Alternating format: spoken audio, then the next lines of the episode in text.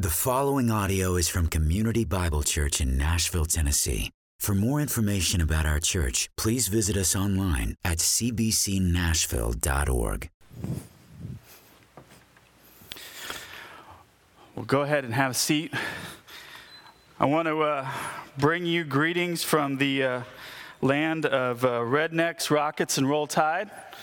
And uh, you might not know how those all fit together, but they do. Um, it's uh, an interesting place to live down in Huntsville among all the engineers um, that are taking care of all the different rockets and things that you see uh, shooting into the sky these days. Um, if you ever get down there, I'd encourage you to come down and check out the Rocket Center and spend some time in our, our wonderful city. And uh, it's uh, great, too, to be here with you. Um, I think Ryan was nice. He didn't want to tell me uh, he didn't want to say that I'm old, but um, you know, I, I, appreciate you judiciously telling me that you know us older guys that are starting to get gray hair, you know, get to hang out with younger guys. Um, but uh, no, it, it is a, a, blessing, and I gain just as much uh, by spending time uh, with your pastor and and being able to be encouraged and being pointed towards Christ and um, encouraging of his family and what uh, the way he's working with them and with you. And so uh, you guys are truly blessed uh, and have uh, a great pastor. And I hope you are encouraged and you encourage him. Well, let me, uh, let me pray, and then uh, we'll get to work in God's word this morning.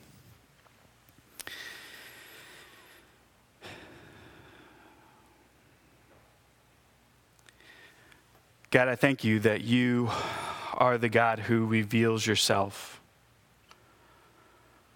Lord, you have displayed your immense power,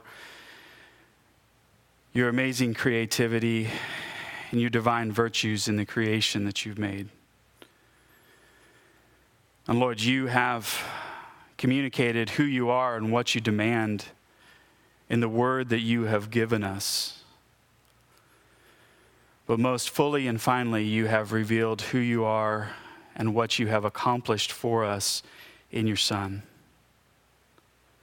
And Lord, I pray this morning that as we open up your word, as we seek to understand what it has to say to us, that we would see the divine word more clearly. Lord, I confess that there's nothing that I can do this morning of any eternal significance, but you, by your word and through your spirit, not only can, but desire to work in us.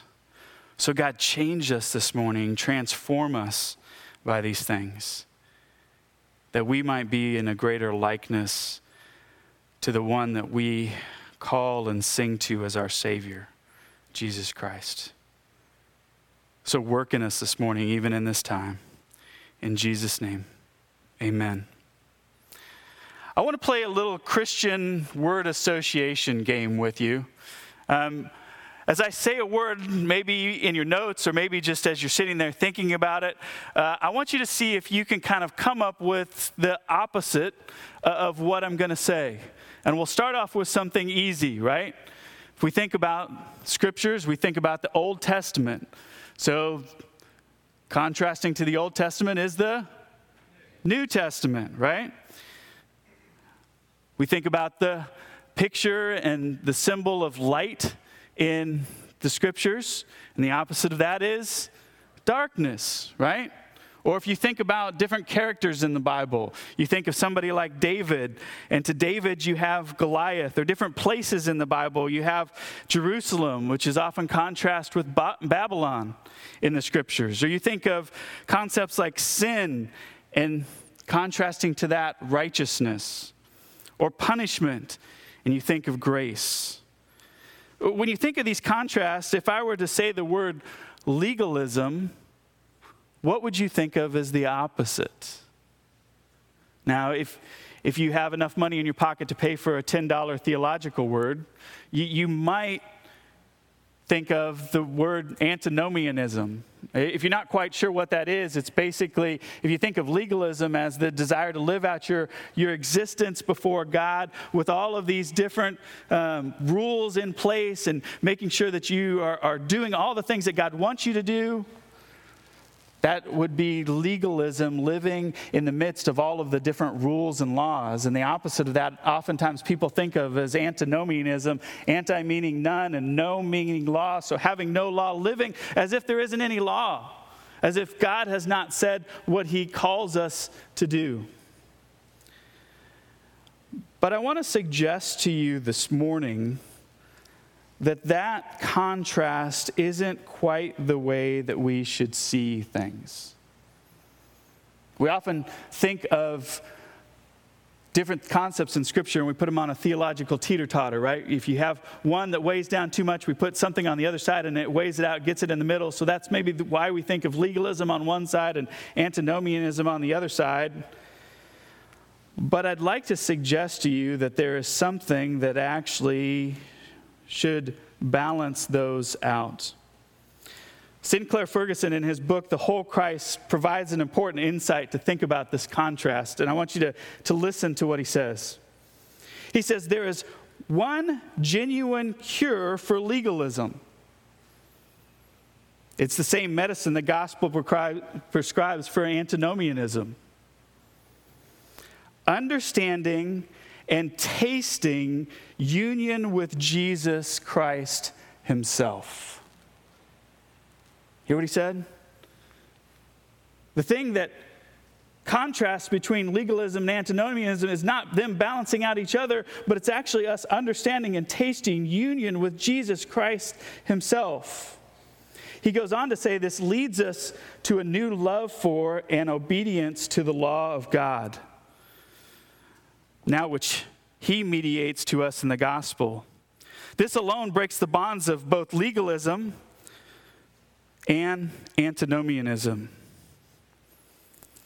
This morning, I want to help you understand what it means to be unified or be in union with Christ.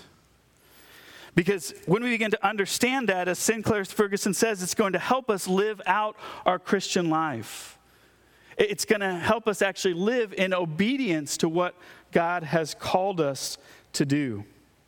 And a misunderstanding of that will actually put us on one or other, uh, the other side of that teeter totter and put us in danger of living outside of the way God calls us to live. If you have your Bibles, go ahead and open them up to John chapter 15. And that's where we're going to camp out for the majority of our time this morning. In John 15, we have what's often referred to as the upper room discourse or the farewell discourse. Here, Jesus is just a, few hours away from going to the cross. And, and in these few chapters, he has these intimate conversations with his disciples.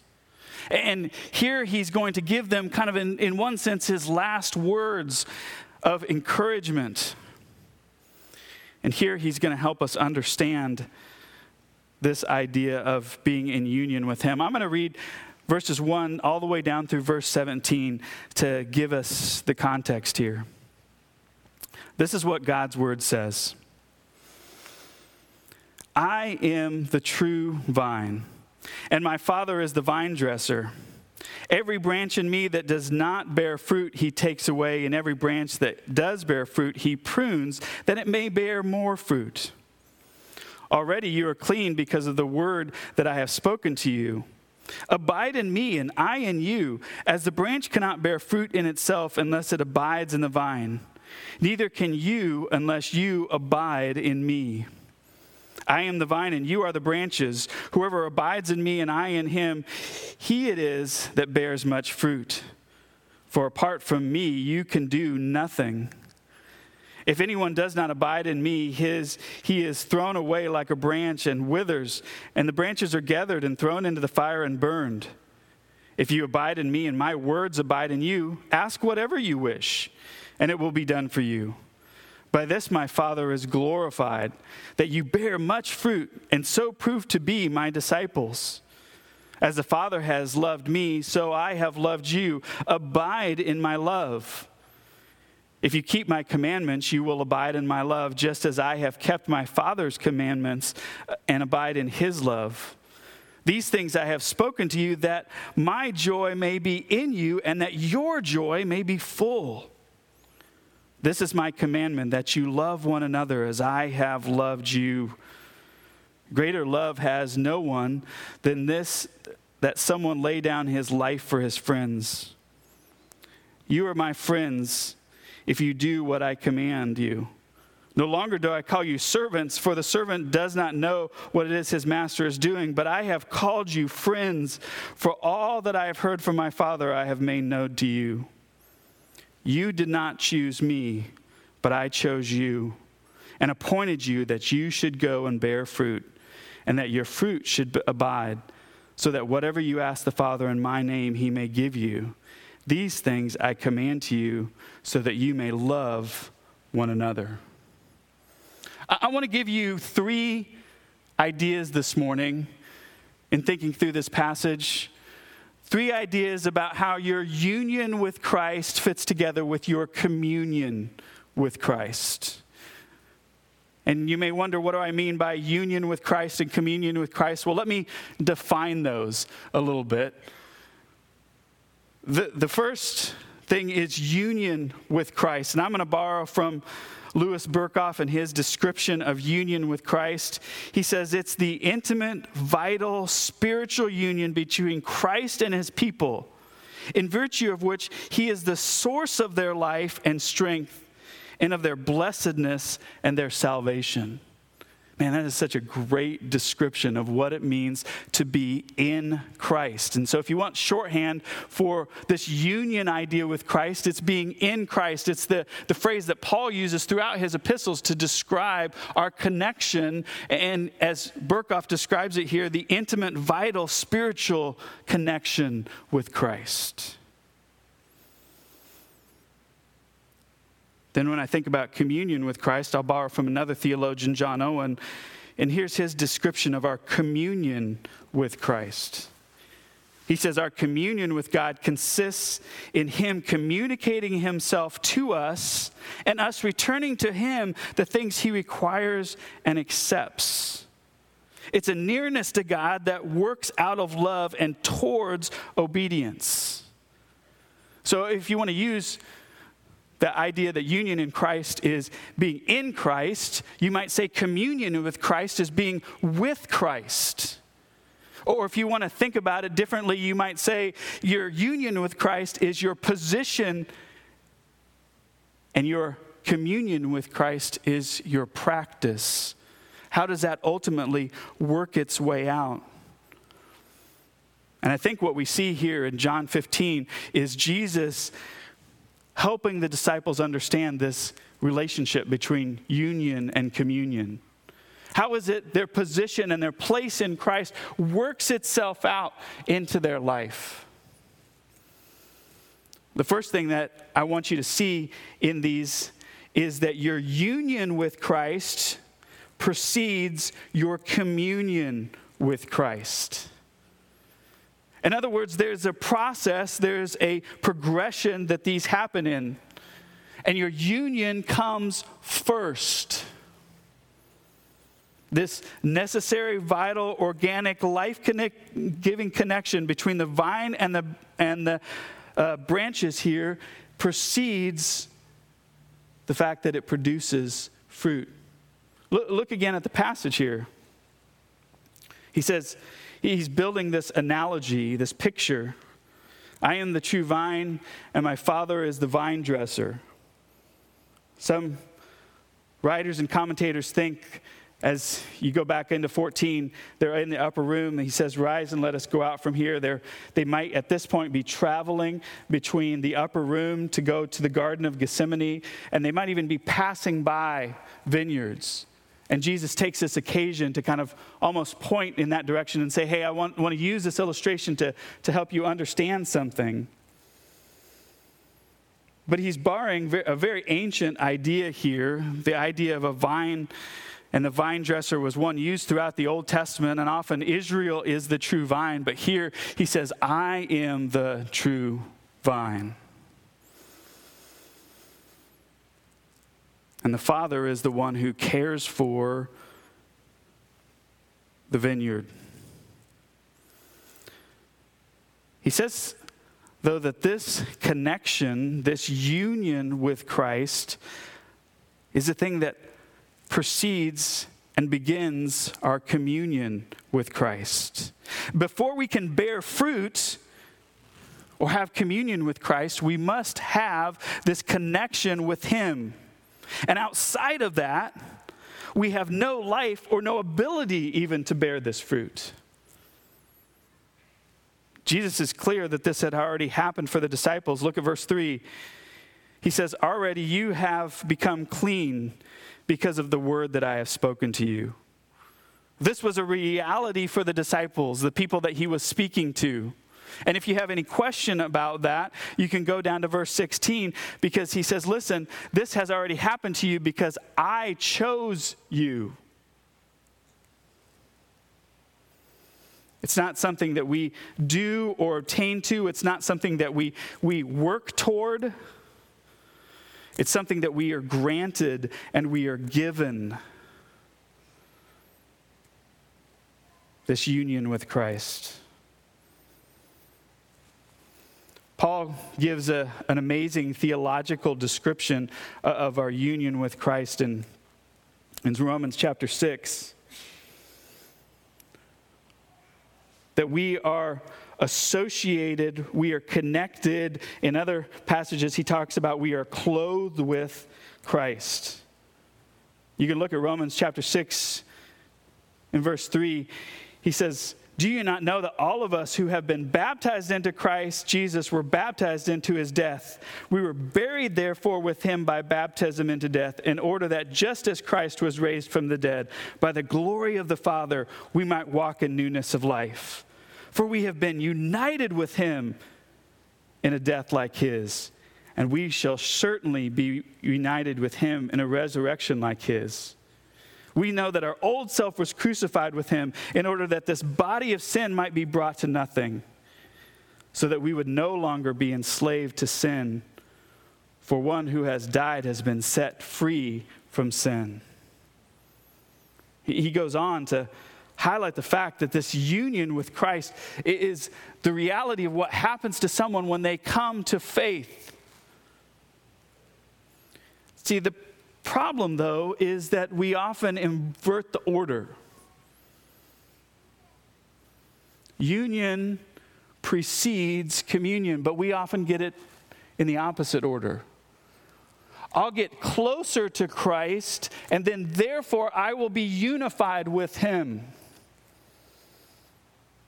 sometimes that's because we even think about biblical illustrations wrongly. One of the associations, one of the illustrations of our connection with Christ is the illustration of marriage, right? We are the bride of Christ. And oftentimes, when we think about our union and our communion, we, we think about it in terms of how we do marriage. we don't start with union, we start with communion. We start with connection. We start with relationship. Now, in our family, there's a, a, a, story somewhat, you can decide if it's mythical or not. There's debate in our family. My wife and I met when we were in junior high school. And for whatever reason, the church that we went to decided that in junior high school it was a good idea that anytime there was a visitor, they were to stand up and to be introduced, which is just about the most intimidating thing you can do as a junior higher. And this was a pretty large youth group. I was a Midwestern kid that had moved to California. I stood up in the midst of probably 100, 150 middle school students, and I get introduced as Andy Wolf. Now, if you know anything about middle schoolers, right? Anything at all, you immediately know what happened, right? You do not go through your life with the name Wolf without somebody making fun of it. As I'm getting introduced, someone throughout the crowd howls. And I guarantee you, it was my wife. and that is how our relationship started. Now she might dispute that. She's not here this morning, so I can tell the story and she can't she can't say anything about it. But we met soon after that and we began to develop this relationship. And years later we were married. And we entered into a union, into a covenant relationship. Oftentimes we think of our relationship with Christ that way, don't we? I'm going to have a connection. I'm going to build a relationship. I'm going to get closer to Him. I'm going to know more about Him. That I would ultimately be in union with Him. But that's not the way that the scripture talks about our relationship it's not like those earthly relationships. In fact, I, I, would maybe even argue that when we think about the illustration of marriage in Scripture, we actually don't think about it rightly because even in marriage in Scripture, union usually came before communion. I'm not advocating a kind of dating, but oftentimes it was an arranged marriage where they said, This was the one you're going to marry. And so we're going to put you in that covenant relationship. And the actual relationship developed after the actual union. So, what does that mean? Well, if union precedes communion, then the union is secure.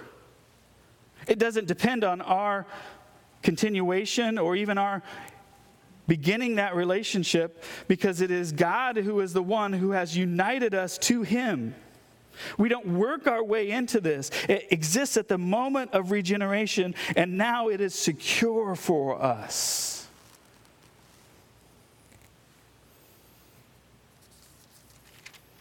Our union precedes our communion. But Jesus continues to help them understand this relationship here in John 15 because he helps them understand what it enables. So, the second thing I want you to think about this morning is not only does union precede communion, but union enables communion. It enables this communion. Look at verse 4. Jesus says, Abide in me, and I in you, as the branch cannot bear fruit by itself unless it abides in the vine, neither can you unless you abide in me. I am the vine, and you are the branches. Whoever abides in me, and I in him, he it is that bears much fruit. For apart from me, you can do nothing.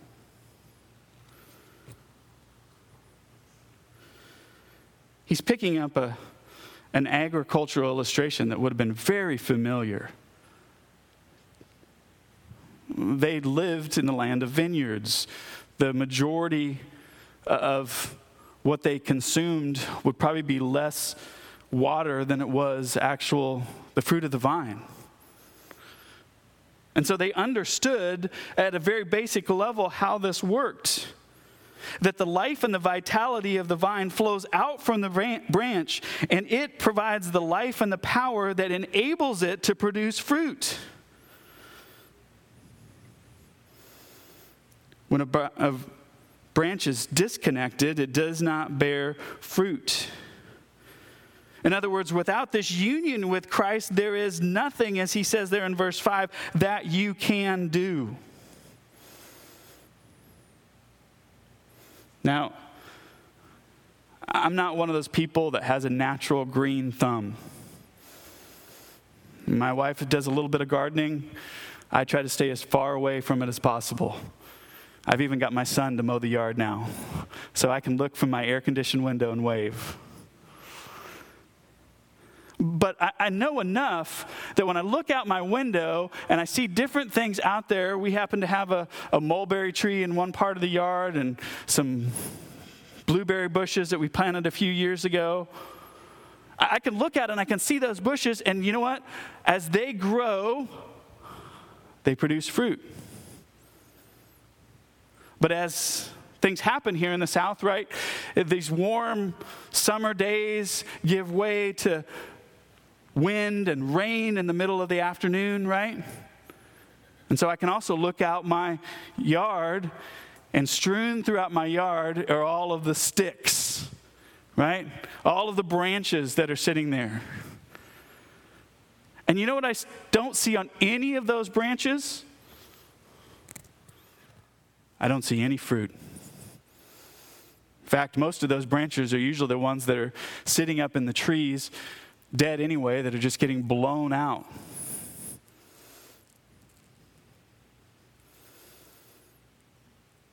What Jesus is saying is listen, as you have this union, as you have this connection, as you have this vitality that runs through you, that is the thing that actually enables you to produce fruit. What is he talking about here in terms of fruit? Some people, as soon as they see the word fruit in Scripture, they often think of converts, right? Fruit means somebody who's come to faith through you. I think that's a little bit foreign to the passage here, but it's possible. But fruit is definitely, in verse 10, obedience to the words that Jesus has said right? He, he says that specifically if you keep my commandments, you will abide in my love, just as I have kept my Father's commandments and abide in his love. But it's not just simple obedience, there, there seems to be more than that. Look at verse 11. He says, These things I have spoken to you that my joy may be in you and that your joy may be full. So, this fruit is not just simply doing what God says, but it's actually a, a, transformative reality that you're doing what God says and it's actually bringing joy into your life.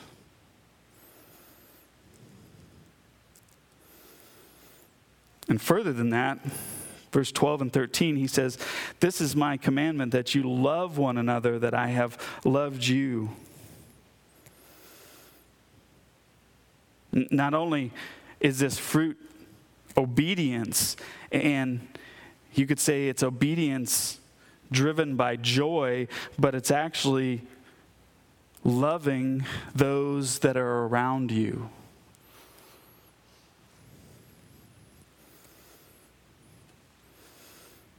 D.A. Carson in his commentary says that this fruit bearing is the sum of the actions of the Christian life to try to limit it to one kind of thing limits it too far.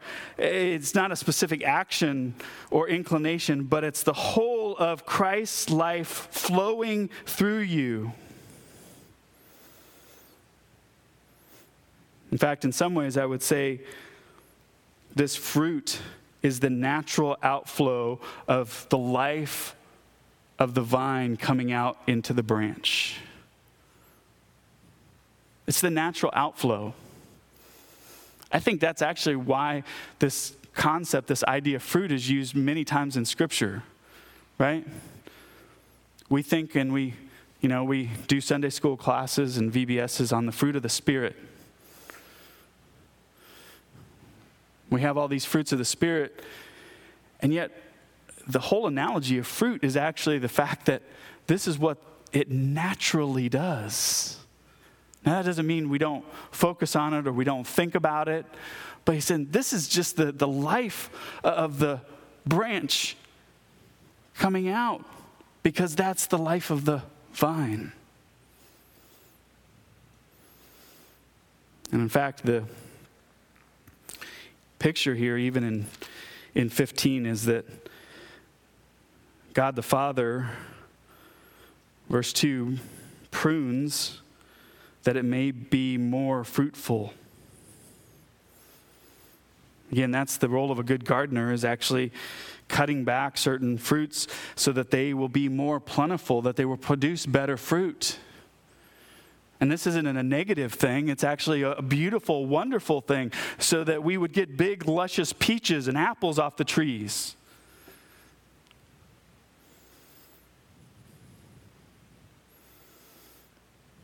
So, what does this mean? Well, if union enables communion, then oftentimes, if there is a problem in the communion area, we need to consider, understand, live in the reality of our union with Christ. Oftentimes, we're out here trying to produce fruit when we have lost sight of the fact that we are unified to Christ. Because this union enables our communion. So, union precedes communion, union enables communion, but I want you to see one more thing here. Closely related, but I think important. Union actually empowers communion. It doesn't just enable it, it doesn't just turn the switch on so it's able to happen. It actually empowers this fruit to be produced. Look back again at John 15, verse 12. This is my commandment that you love one another as I have loved you. Greater love has no one than this that someone lay down his life for his friends. You are my friends if you do what I command. No longer do I call you servants, for the servant does not know what his master is doing, but I have called you friends. For all that I have heard from my Father, I have made known to you.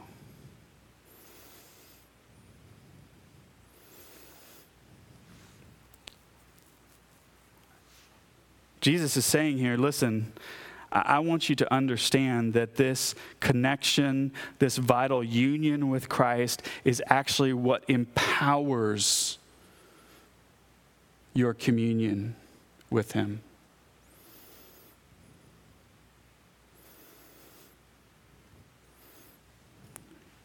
You,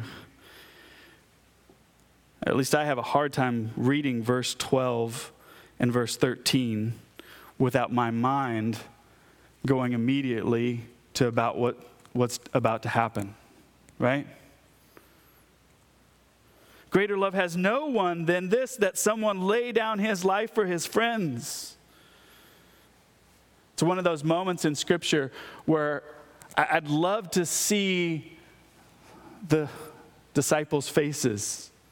Not at this moment, but at the moment they remembered these words as Christ was on the cross. Oh, that's what he meant. Here he is, purchasing my salvation.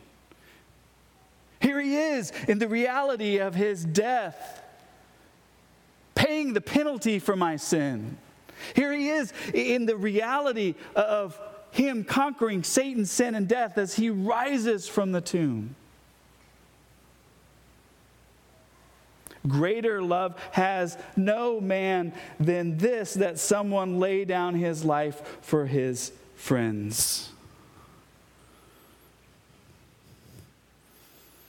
And even that at the end, right? We, we tend to focus on the beginning in the act of Christ, but again, listen to how the position has changed.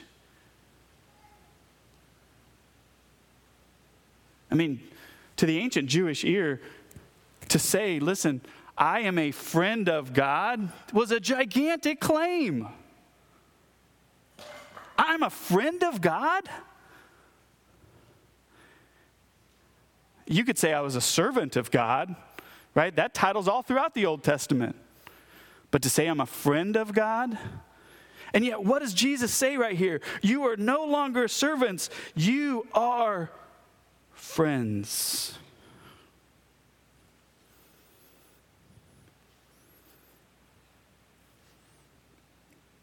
That's why I want you to understand that this union, this connection, this work of Christ that has now been given to you not only enables you to produce fruit, but actually empowers you to do it.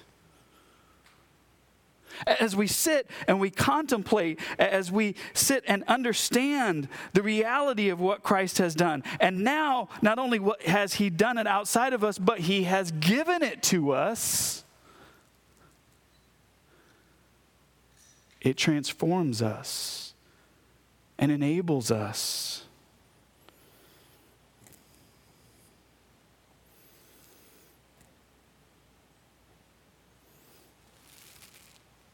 I used to look at this passage as a bit of a scary passage. A passage that you looked at and you kind of looked at because it was a fruit checking passage, right?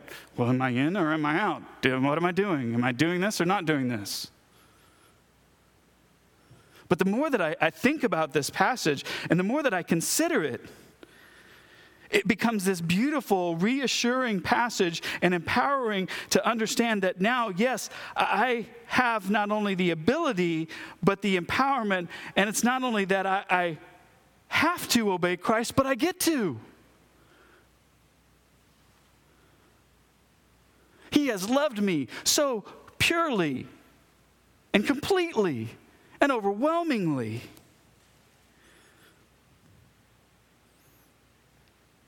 That I have the opportunity and the privilege to be in communion with Him.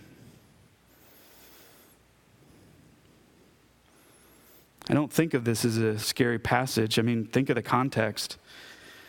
Jesus is hours away from going to the cross. I don't think he's telling his disciples, like, eh, you guys better check your fruit. I think he's saying to them, guys, I want you to understand what you have because what you are about to face.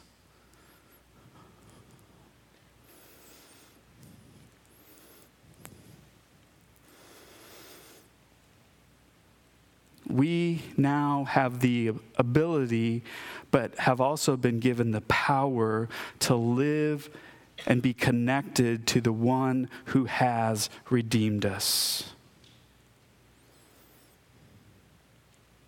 And so this doesn't just become a checklist of spiritual disciplines, but it becomes a working of love and joy from the heart. I love what he says there in verse 11, right?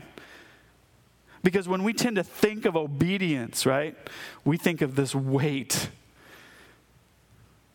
Be obedient, do what you're told. And yet, here he's, he's putting it in such a different context. He's saying, Listen, I want you to do this, that you would keep my Father's commandments and you would abide in this love, that you would have joy you would have my joy. What joy is that? The joy that I have had as I have fulfilled the Father's will. And that joy may be yours.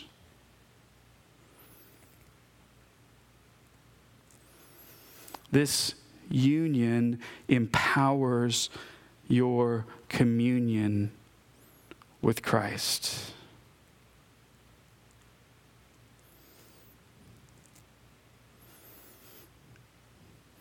I think all of us tend to, going back to the beginning, be on that theological teeter totter. Some of us tend to be on that legalism side. We want to rule for everything, we want to live out our life. We want to hedge everything, make sure that we're doing everything that God tells us to do. And so we add things to God's law. And then other of us tend to be on the other side. We want to throw off all the restraints. Maybe it's where you've come from, maybe where, where you've been around or what has influenced you. So you think of, oh, I just, I, I want to, to live in this freedom. And sometimes we, if we are more on that antinomian side, we tend to even put it in terms of, well, I'm just going to live in all this grace that God has given me. And yet, the solution is, I think Ferguson rightly and wisely laid down, is that we would understand the reality of who we are.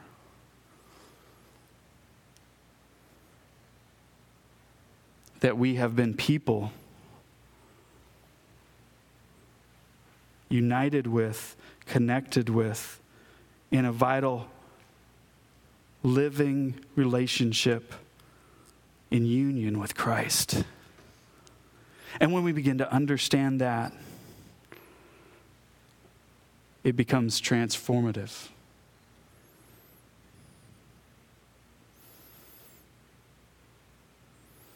Don't pass by that concept in Scripture. As you read the Bible and you hear Paul saying, You are in Christ, what if we begin to stop and just ponder that reality? As we, we've sung it here this morning multiple times, right? The reality of what Christ has done. What if we were to stop? Say, this is my place and my position.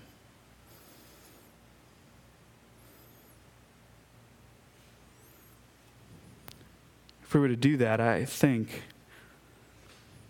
based on what I see here in John 15, it would not only enable, but it would transform us. So that our communion or to put it in the words of the passage, our obedience would now become a joy. That we would live not just a list of rules, but we would live in the reality of the love that Christ has given to us, and that love then would be given to and demonstrated to those that are around us.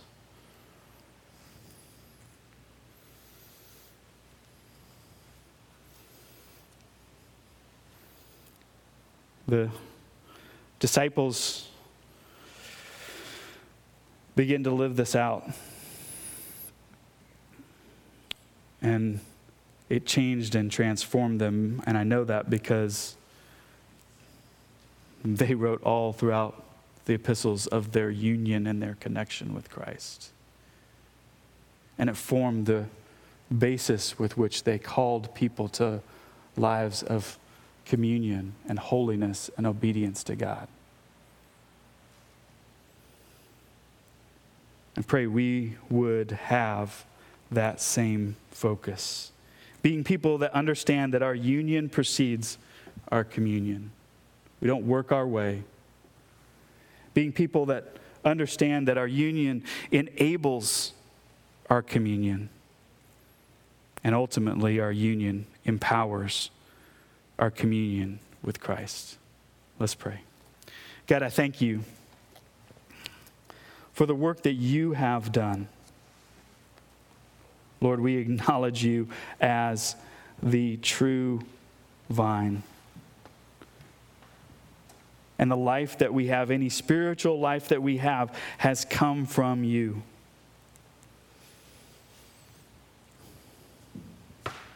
Lord, I, I pray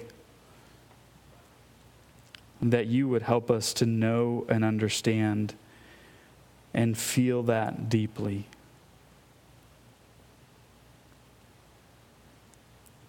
God, that we would be people that live out of what you have done for us. Lord, may we not only be encouraged this morning, but may we be empowered to do that by your word and through your spirit. Lord, we, we praise you and thank you that you would come to this earth and live a perfect life, that you would die a sinner's death and you would be raised for us. Lord, may that never go far from our view. In Jesus' name, amen.